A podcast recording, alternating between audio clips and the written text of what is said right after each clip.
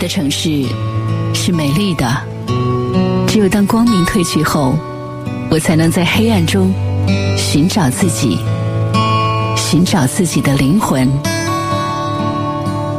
黑夜里的我，坐在车里，穿过这个城市的每个角落。当清冷的月光洒满世界的时候，仍有我。在陪着你，温暖你。城市，城市夜不眠。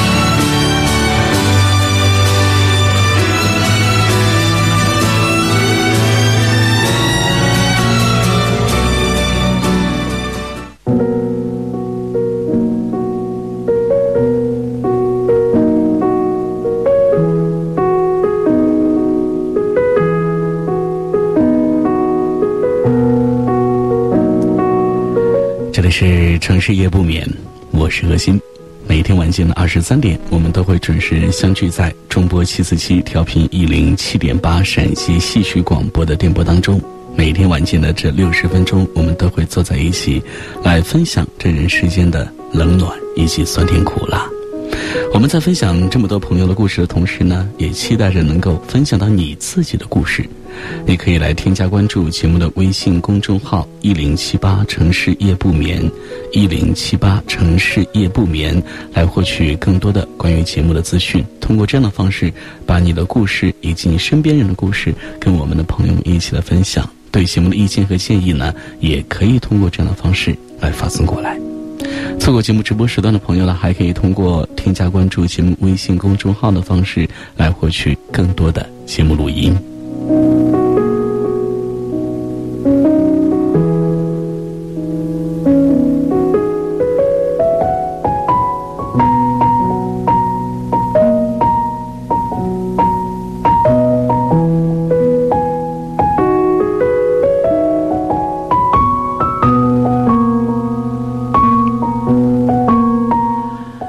多数时候，你喜欢上一个人，都是从和他聊天开始的。不管是线上还是线下，那些特别会说甜言蜜语的人，自然会更加俘虏你的心了。我想，大多数女生都有过这样的经历，就是会有男人主动找你聊天，然后呢，说一些温暖的话或者逗你开心的话语。你呢，会会不会下意识的觉得他是不是对自己有好感呢？如果他经常的找你聊天，总是表现出对你很关心，且时不时对你说一些暧昧的话语，你会不会认为他喜欢你呢？在大多数女生的眼里，总是会主观的认为他经常找你聊天，对你嘘寒问暖就是喜欢你。也许他对很多女生都这样，只是你不知道罢了。当然了，我也不想用恶意去揣测别人的心思，但是。在这个不太单纯而又功利的感情世界里，多数男人口中的追求女生就变成了搞定女生，约会送礼物就变成了必须的套路，而会聊天更成为他们撩妹的必胜武器。我们常常听说，销售高手肯定是撩妹高手，把用在客户身上的套路用在撩妹的事情上屡试不爽，而且呢，会聊天还是撩妹成本最低的一种方式。花儿和鹏呢是工作上认识的，鹏经常主动的来找花儿聊天，不仅嘘寒问暖，还不断的夸赞花儿人好、心地善良，字里行间也总是弥漫着他对花儿的倾慕之情和追求之意。不管花儿说什么，提出怎样的疑问，鹏的对答都是无懈可击，让你挑不出他聊天的毛病。你常常。会用一个词来形容这个男人，就是高情商。不仅如此呢，鹏经常会发一些很暧昧的信息给花儿，比如说像“想你了”“想见你”“不要拒绝我”等等之类的，让你看了头皮发麻的一些小情话。鹏还是一个很细心的男人，看到花儿在朋友圈发的一条信息说想看电影，他立马就问花儿喜欢看什么电影，顺便呢把票也买好了。这样呢。花儿是推都推不掉的，后来彭海经常车接车送，约饭陪玩，在短短不到半个月的相处，就提出了让花儿做他女朋友的信号，还说保证一定会对花儿好。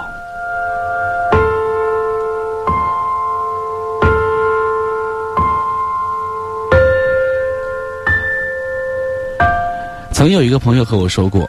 他如果不是那么喜欢一个人，就很容易对他说出甜言蜜语，惹他生气呢，也很容易来道歉和哄他。可是，一旦面对真的喜欢的这种女生，就会呆若木鸡，不知道该说一些什么了。说我喜欢你，怕他漠然拒绝，最后连约他的机会都没有；说我想你，又担心他觉得自己很轻浮不可靠。总找借口约他吃饭、看电影，又怕他说目的性太强，导致呢，很多时候都要克制自己的情感，但又想接近对方，内心里是无比的矛盾的。是啊，如果一个男生真的喜欢你，他怎么可能如此自然和淡定的与你进行一些对话呢？一个男生越是喜欢你，越会在乎你，越在乎你，他就越容易。不知所措。有一个朋友的留言就是：如果一个男人在和你认识不过三五天，见面不过一两次，网聊内容不过蜻蜓点水，暧昧不清，总是约你会吃饭，要送你回家，约你吃宵夜、KTV，除了这些，他再无参与你的其他事情，那么这个男人一定不喜欢你，他只是对你感兴趣。仅此而已。孔子说：“发乎情，止乎礼。”如果一个男人对你的感情能够做到如此尊重你，那么他就是真的喜欢你。记得《欢乐颂》里，魏巍和安迪呢是通过网上认识的，他们彼此通过文字的交流感知的对方。安迪的文字当中透露着简单直率，而魏魏的文字当中则透露着才气、幽默和懂女人的心思，总能带给安迪惊喜和某种说不出的舒适感。就这样，安迪对他产生了好感。不得不说，魏魏是一个情场高手。会聊天真的可以解决太多的问题，哪怕你长得丑一点，但是有才、幽默，又会聊天。自然会赢得美女的欢心。男人们总是能够运用自然科学的力量去影响着他想要追求的猎物。有人说，在感情面前，男人是比较理性，投入快，抽身也快；而女人属于感性，呃，相对慢热。但是呢，一旦进入到状态呢，智商几乎是为零的。男人说什么都变成了漂亮的情话，哪怕是说谎、欺骗，都成了为你好。他很会聊天，很会用语言来逗你开心，但是当他通过套路来把你很快追到手之后呢，也许会慢慢的失去耐心。所以听过一句话吗？就是当男人对你失去兴趣的时候呢，连谎都懒得说了。习惯了倾听男人的甜言蜜语，所以常常把就很容易的把感情寄托在了这些成本低廉的文字之上。在恋爱当中，你总是很盲目，不管他犯下了什么错，只要他说几句好听的话，你就选择原谅；只要他给你轻描淡写画一个未来的规划图，你就沉迷乐此不疲。而你不知道，再美的海誓山盟、天涯海角，只要一个转身就会消失不见，剩下的永远都只是一张空头支票。记得金星说过：“说等我女儿长大以后呢，我要会告诉她说，如果一个男人心疼你挤公交，埋怨你不按时吃饭，一直提醒你少喝酒伤身体，阴雨天嘱咐你下班回家注意安全，生病时发搞笑信息哄你，请不要理他。然后呢，跟那个可以开车送你，生病陪你，吃饭带你，下班接你。”跟你说什么破工作别干了，跟我回家的人在一起。嘴上说的再好，不如干一件实事儿。我们很多人都已经过了耳听爱情的年纪，要么给我爱，要么给我钱，要么就是给我滚。所以那个不会那么会聊天、不那么会聊天的男人，也许才是真正的爱你。因为不那么善于表达情感的他们，也许会用行动来证明他们对你的爱意和用心。如果你发现你身边正好有一位这样的男士，不善言辞，但是总是在默默的为你付出，不管你们之间距离有多远，他总能够在你最需要人陪、需要人照顾的时间，第一时间出现在你的面前，然后帮你处理好一切，那么，请你一定要珍惜这样的人。城市夜不眠，我是何欣。来听一首歌，李宇春的《珍惜》，也希望所有的朋友能够珍惜身边遇到的所有的人，所有对你好的人。稍后继续回来。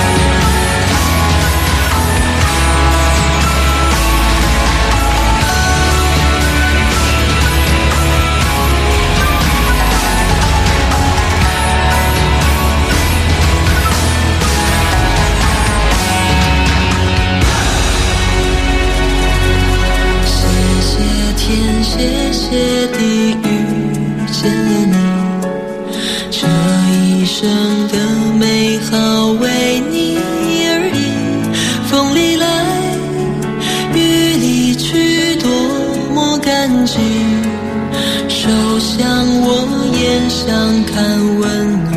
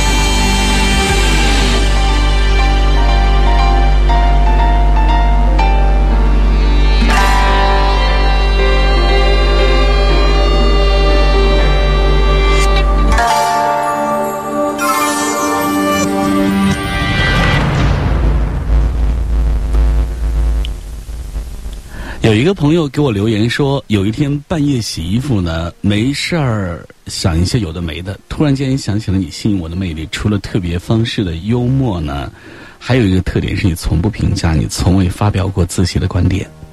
当看到这条留言之后，我的第一反应就是我身上有什么样诡异的特质啊，会让人在半夜洗衣服的时候想起我？第二个反应就是，他的确是说到了要害。我好像的确不怎么来评判别人、评判事件，这一点甚至我自己都意识不到。评价一个人这一点难以做到的原因是，你要了解他才能够来评价他，而了解一个人是世界上最花成本的事情。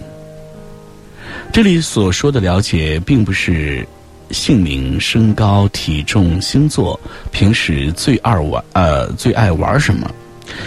最喜欢的电影是哪一部？吃煎饼果子是爱放辣椒酱呢，还是甜面酱这一类浅层的东西？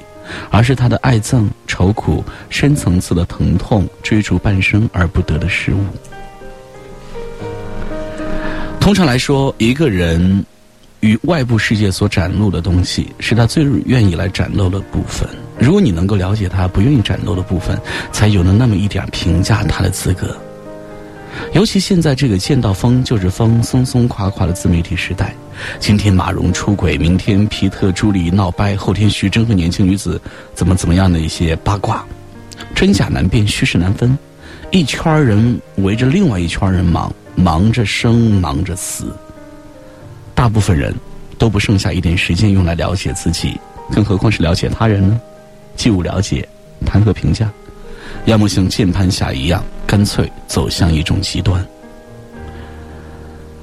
骂人，谁都会，好与坏谁都能够任意定义，但是这种定义本身就是偷懒的表现，因为你不愿意了解他更多，因为你潜意识里在排斥，你深信你相信的事情是对的。在评判别人的时候，很多人拒绝了解，心里的潜台词是。我就觉得他是这样的，一定是自己关的窗户，谁都打不开，除了自己。正如一个企图装睡的人，谁也叫不醒一样。评判原本是费力气的，但是现在几乎每一个有网线装宽带的人都能够基于各种心境、目的、情形、心理去判断，去判断。二十一世纪的第。十几个年头，这件事是如此容易。第二个十年了，现在已经是大部分人在行为过程当中都试图来保证自己的绝对正确。大学时候遇见一个教授，他很少批评学生，总是在引导他们。他从来不说一个学生笨、懒、孺子、不可教，而是提出他们的问题，然后来解决问题。他曾经这样对我说：“当你去评价一个人的时候。”你很容易把脑海当中最简易的表达说出来，诸如聪明、愚笨、懒惰、善良、迂腐和天真。但是你要知道，形容词的概念边界极其模糊。你用一个词来形容一个人，会造成误会哦，因为形容词与被形容的主体不是百分百对等的。一般我与学生交流，基本不会说他如何如何，而是试图用更具体的方法论来做引导。对事不对人。他还有一段话：人际交流的话术里，形容词是非理性的，因为它以偏概全。更何况每个人只是从他的视野里出发去判断另一个人，那其实是一件很荒谬的事。就像贴标签、戴帽子，形容词会伤人，会诱发误会，会扼杀可能性。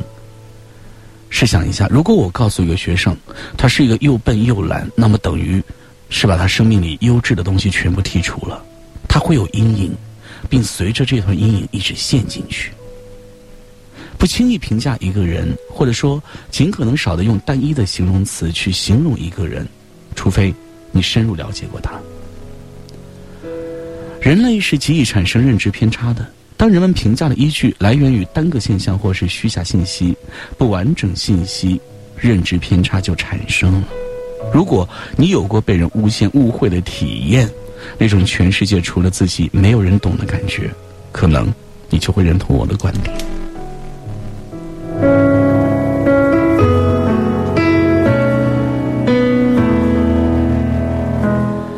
全世界路过你的人成千上万，真正懂自己的人了若晨星，能有资格批评你的又有几个呢？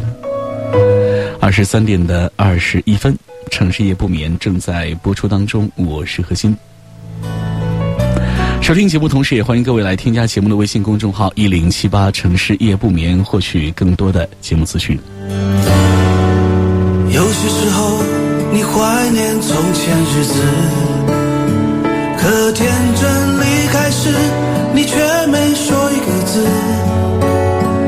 你只是挥一挥手，想扔掉废纸，说是人生必经的事。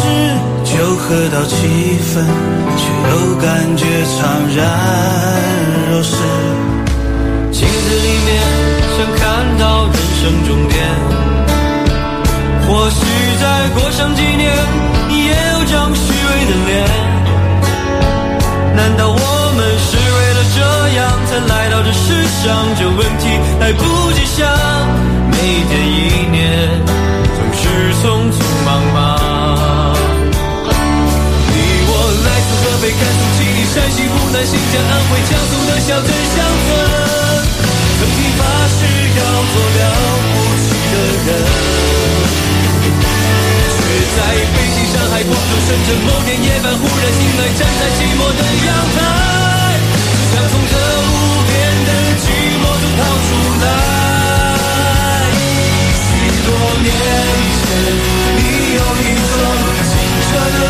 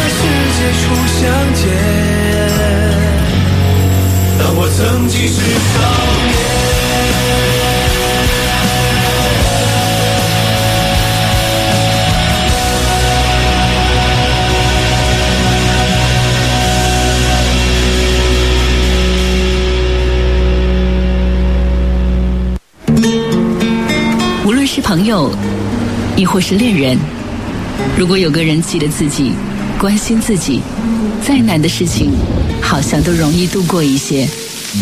哪怕这个人只是陪你散散步、聊聊天而已，或许幸福就莫过于孤单的时候有人惦记着你。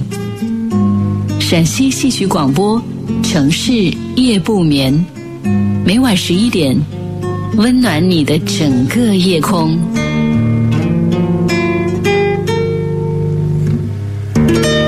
是夜不眠，每晚十一点，温暖你的整个夜空。我是何欣，欢迎各位继续的锁定在中波七四七调频一零七点八陕西戏曲广播来收听。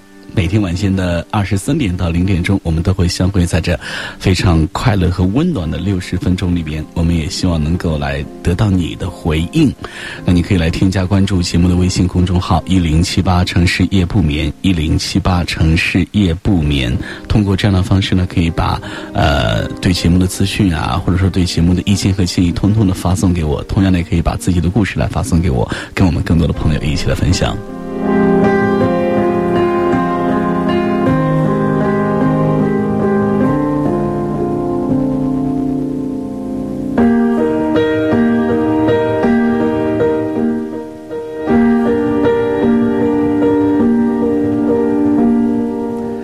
个手机号是我很早就背熟了的，那个时候呢，我还没有手机。周末呢，会在校门口的小卖部一口气的拨下那个号码，说：“喂，你最近怎么样？”对方说：“除了想你，一切都好。”他是我第一个产生情愫的人，自由相视，无话不说。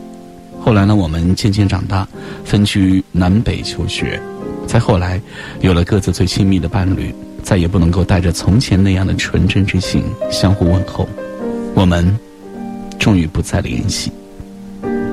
那个手机号我有时记得，有时却怎么都想不起来。有时过一段时间，脑海里又隐隐约约的浮现出一组号码，至于是不是，自己也说不清了。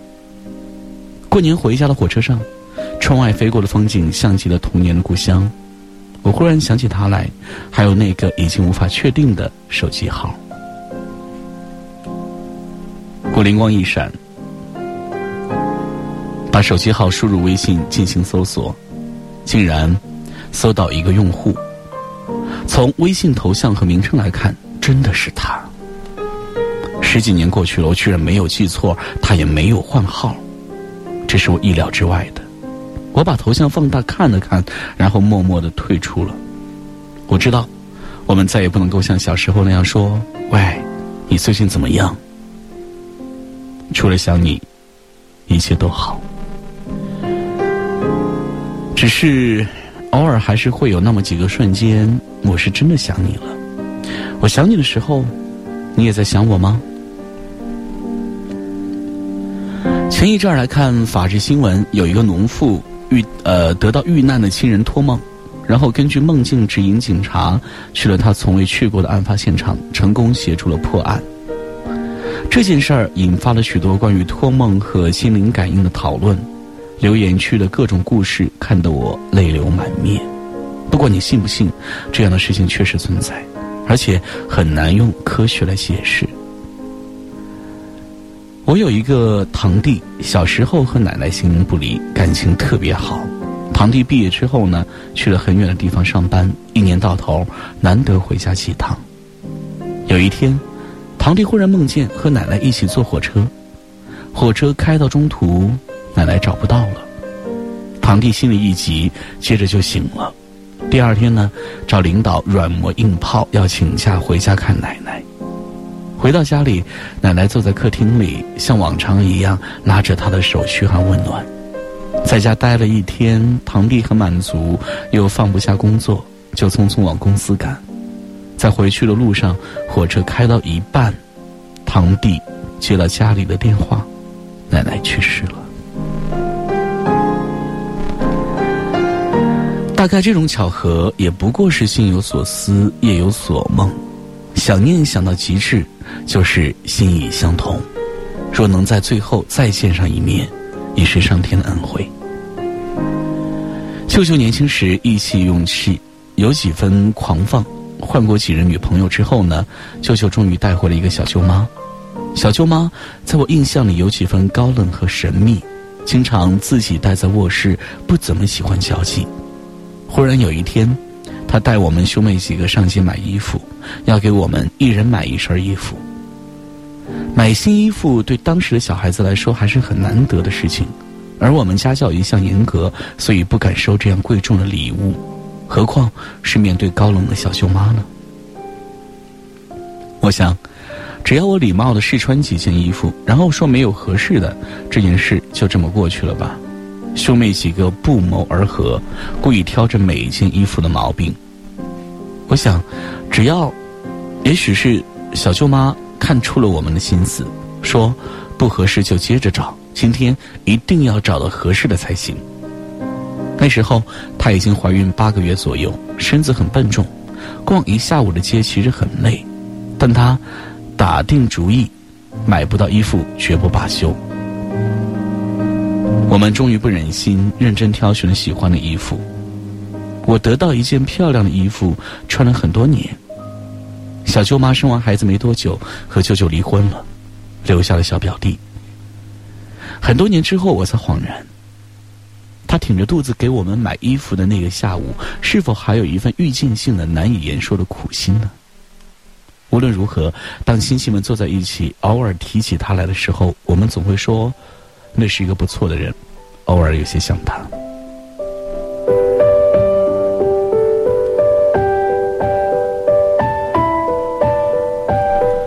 龙应台在《背影》中说：“所谓父母女子一场，只不过是意味着你和他的缘分，就是今生今世不断的在目送他的背影渐行渐远。”你站立在小路的这一端，看着他逐渐消失在小路转弯的地方，而且他用背影告诉你不必追。其实何止是父母女子，我们的整个人生都是不断的相聚和别离，而且不必追。之前呢，也是看过一组图片，其中一幅拍摄在离别的车站，两个耄耋老人，一个在车里，一个在站台。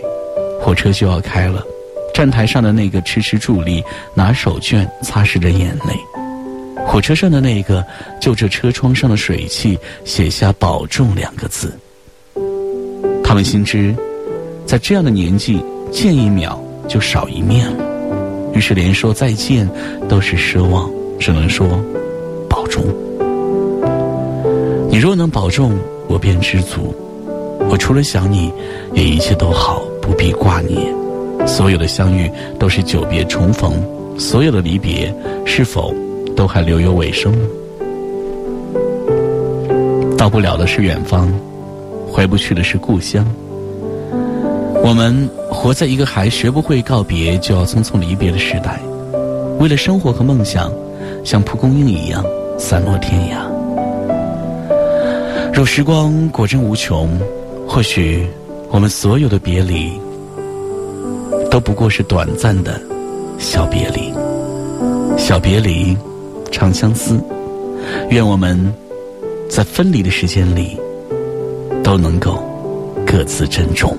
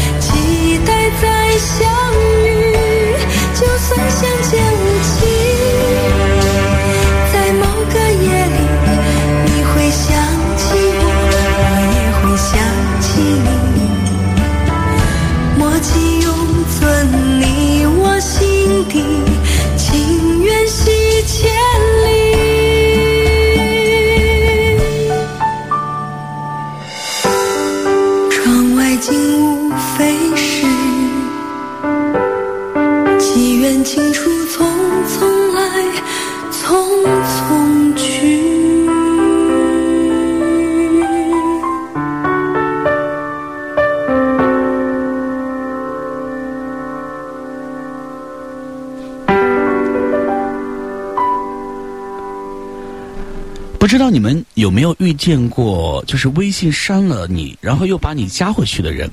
可能这个循环还不止一次。朋友不像是东西，丢了还能够捡回来；关系丢了，你就再也找不回来。我有一个许久不见的朋友，因为长期没有联系，一开始没注意，但是偶尔想起他的时候呢，就发现看不了朋友圈了。我以为自己可能被屏屏蔽了，于是呢，发条消息。更尴尬的是，对不起。对方不是你的好友，呵呵呵呵呵。我真的心里只能够来这样想了。而更可气的是呢，在某一天，他又把我加回来，说：“哎呀，可能整理通讯录的时候不小心把你给删了。”嗯，我真的是勉为其难的信了，不好意思不通过。一顿寒暄过后呢，就开始正题了。哎，我记得你在哪哪哪工作来着？能不能帮我个忙啊？哼，你看，需要帮忙时候就想起我了。嗯，最近比较忙，没时间处理别的事儿，对不起啊。然后就发现对方又把我给删了。用人靠前，不用人靠后是吗？那我真是求求你了，删了就别加回我了呀。一周之中，我会收到好几次复制粘贴一大段就发送的这种清理好友的消息。每次看到，我都会有一种本来不想拉黑你，看到之后呢，非常想要把你拉黑的冲动。给人感觉是作为你的好友像是垃圾一般的存在，需要偶尔来清理微信。不管被清理的是不是我，我是个人，跟清理没有关系。OK。还有一种真的特别莫名其妙，就是通过删除你来刷存在感的。我知道，呃，很多情侣呢，动不动就拉黑，动不动就分手，无非呢是在等着对方低头把你加回来。我认识一个朋友，有一次他失恋和我说：“现在我已经把他删了，我们没有任何联系。慢慢的呢，我就能把他给忘了。”那个时候他已经很平静了，我以为他说的是真的。可他在钱包里夹着一张纸条，上面写着对方的电话和微信。我问他：“哎，这就是你说的忘记呀？”结果呢，他就哭了，说：“我怕我记性不好，真的忘了该怎么办呢？”那一刻我才明白，他需要自我欺骗，他需，呃，期待骗着骗着就能成真。我想说，不管是何种方式的虚张声势，都是自欺欺人。你以为删了联系方式、删了微信，就真的能够来忘掉一个人吗？越是刻意，越是适得其反。它就像是你埋在心中的一颗种子，你越想掩饰，它就会越在你心里生根发芽，直到你再也克制不住它的成长，它就会推动你去把对方加回来。删除不是一种仪式，它代表不了任何情感。真正的不爱，不是赌气删除，而是默认。当对方的存在已经不重要了，才可以坦然面对。那时再删除也不晚。删了，就别再加回来了。这句话也是对我们自己来说的。对于曾经有很多美好回忆的人，我们都会舍不得。即使不再是爱人，也是此生有着重要意义的人。本想静静的看着他，知道对方安好便好。但是如果对方选择把你删掉，那就坦然的接受吧。或许他们已经明白了，最好的放下是一别两宽，各自安好。一个微信的好友上限是五千人，若他都不愿意，不愿意你在这五千个人里占有一个小角落，便是真的想要划清界限了。如果真的是这样。那就压下心头那点不甘，感激对方的狠心，给了彼此一个全新的世界，不再打搅了吧。在我眼里，删除就像是绝交的意思。难道你和别人绝交了，还能够再厚着脸皮和好吗？所以，不要轻易的删，再轻易的加。毕竟感情不会轻易的走，再轻易的回来。如果删除是一种消费，那么对不起。我很贵，你可消费不起呀。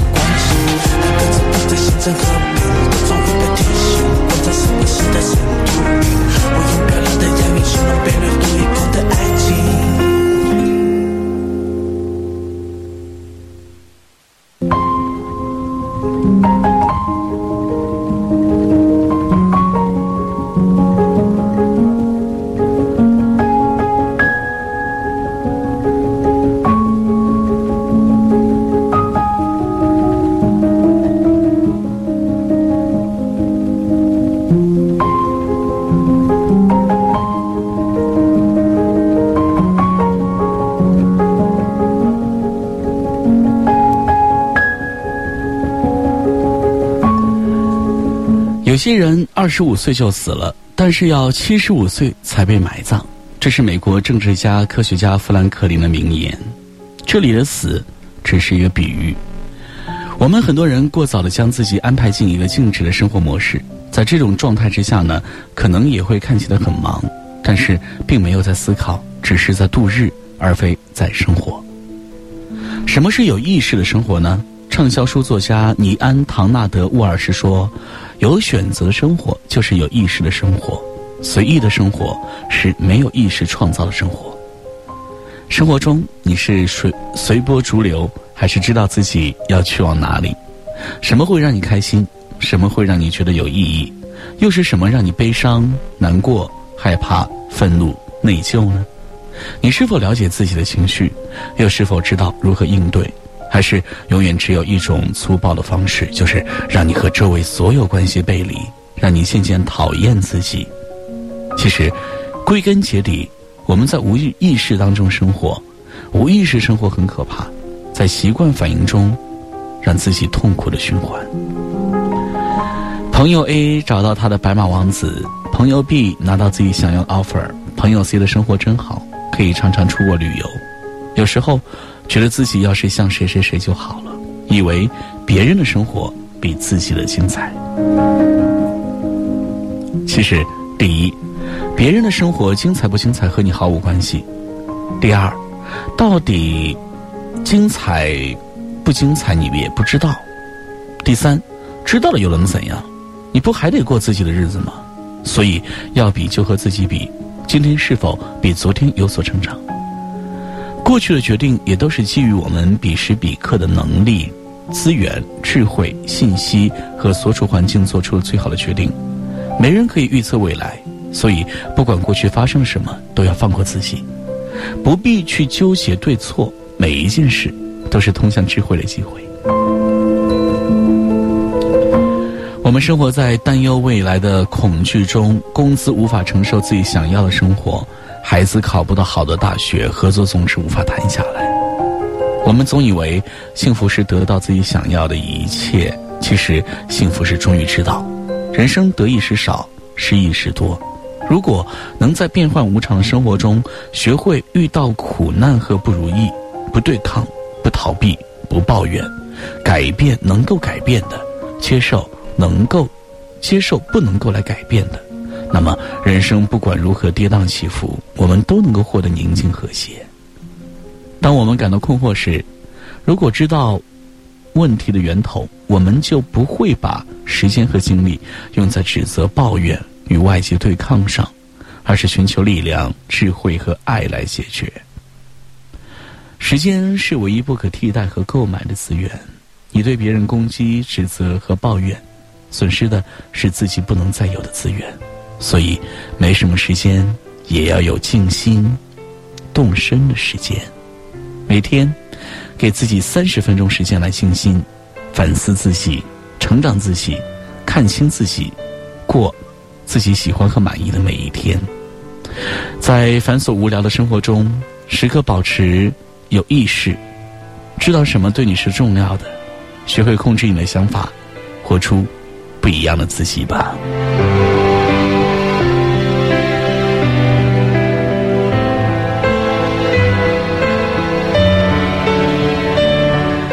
这里是城市夜不眠，我是何鑫。每天晚间二十三点到零点钟，通过中波七四七调频一零七点八陕西戏曲广播的电波为您直播播出。今晚的节目到这里就结束了。节目最后呢，还是要提醒各位，可以来添加关注节目的微信公众号一零七八城市夜不眠，获取更多的节目资讯。朋友们，晚安。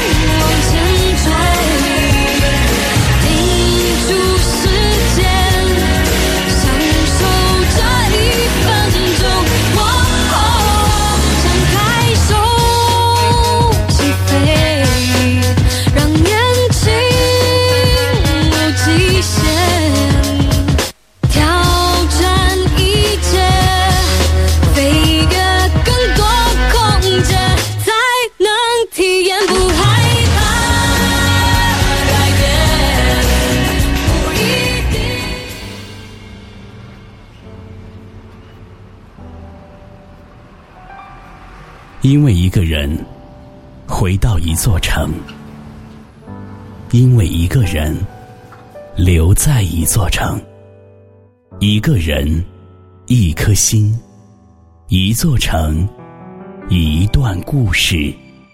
每晚二十三点欢迎收听城市夜不眠。关注节目微信公众号一零七八城市夜不眠。获取更多节目资讯。在这阳光肆虐的城市。